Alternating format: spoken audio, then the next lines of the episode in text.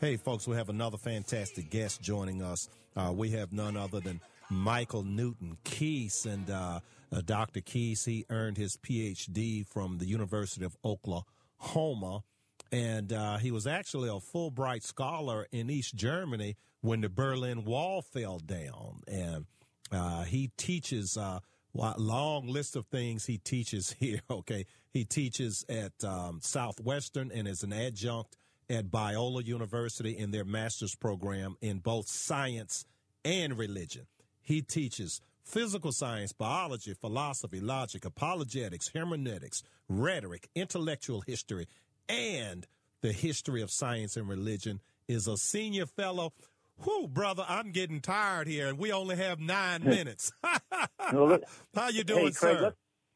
Fine. Uh, thanks for having me on your show. Let's just get right to it here. Yes, yes. And you know, this thing, uh, this is, you know, all the founders of, uh, well, I won't say all, but the, the majority of the founders of all the scientific disciplines, they were men of science. Okay. And so now here we all these Johnny come latelys, you know, Bill Nye, who's not a scientist at all, is a TV actor, uh, Neil Tyson, Hawking, Sagan.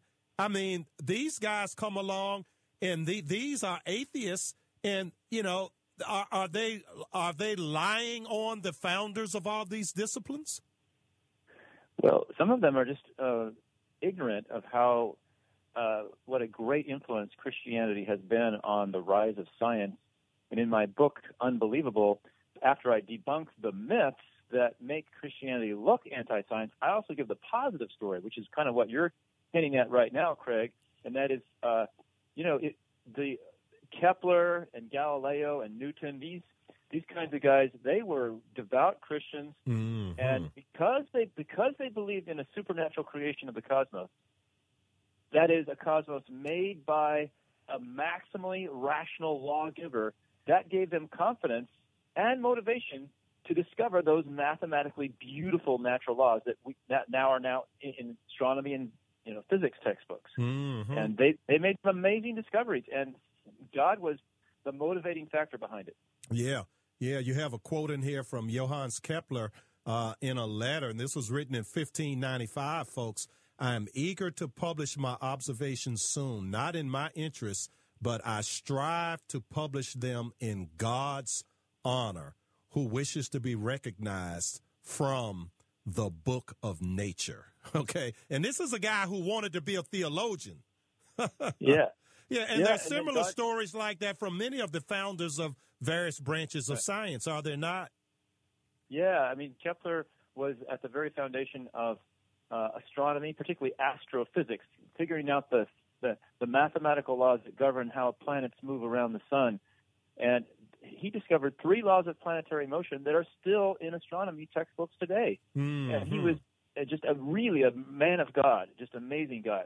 Yeah, yeah. So now, what is it with these uh, guys, these self-absorbed guys that like to do these? Uh, you know, is is is it the invention of television that they can be so famous and uh, and it's it seems like they're very thin uh, on you know their history. Um, you know, and I, you know, I know they have their degrees in their disciplines, but the, the, you know, typically you would learn the history of your discipline before you delve into it.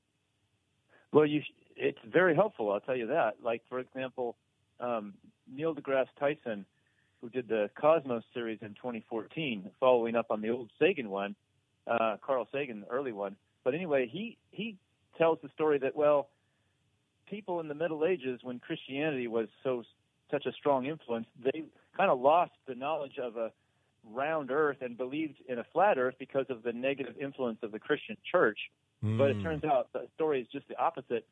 The, the Christian church, Christians invented the university. We're talking the, the the institution that has done more for the you know for scientific research and for teaching sciences than the university through the centuries.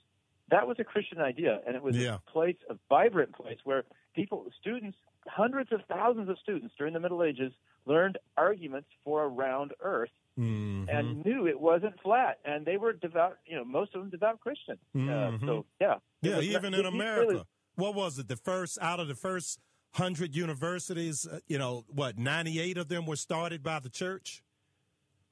Yeah, the you know all the early universities and, and colleges in America were Christian. It wasn't until much later that secular universities were established.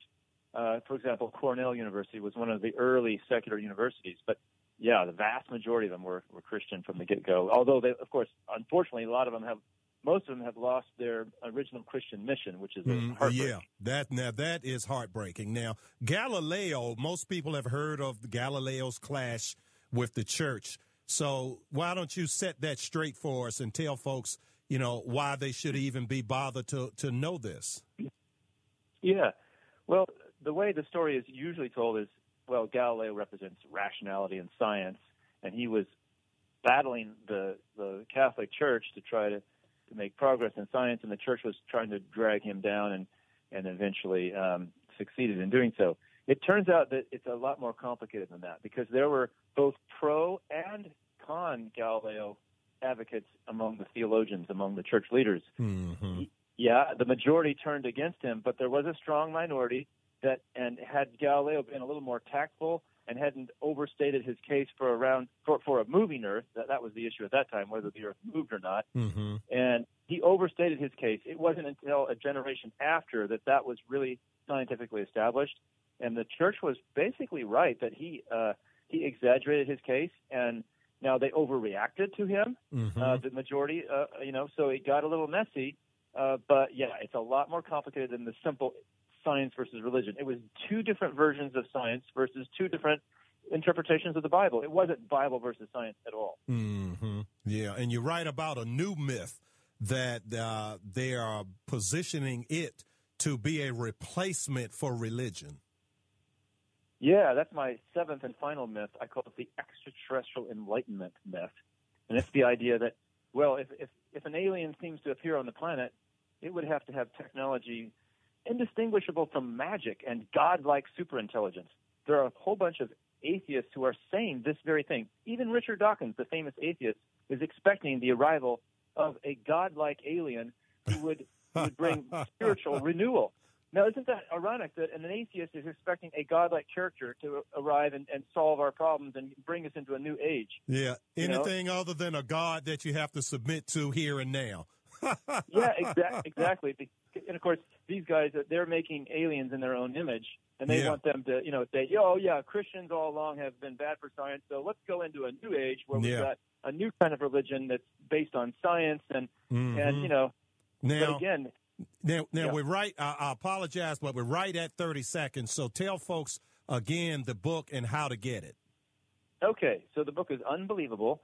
Seven myths about the history and future of science and religion, you can go to this website, unbelievablemyths.com. And myths is plural. Okay, unbelievablemyths.com. And uh, Dr. Keas, thank you so much. Uh, we really, really appreciate you sharing with our audience today. Great to be with you, Craig. Best uh, wishes to you and your show. Okay. God bless.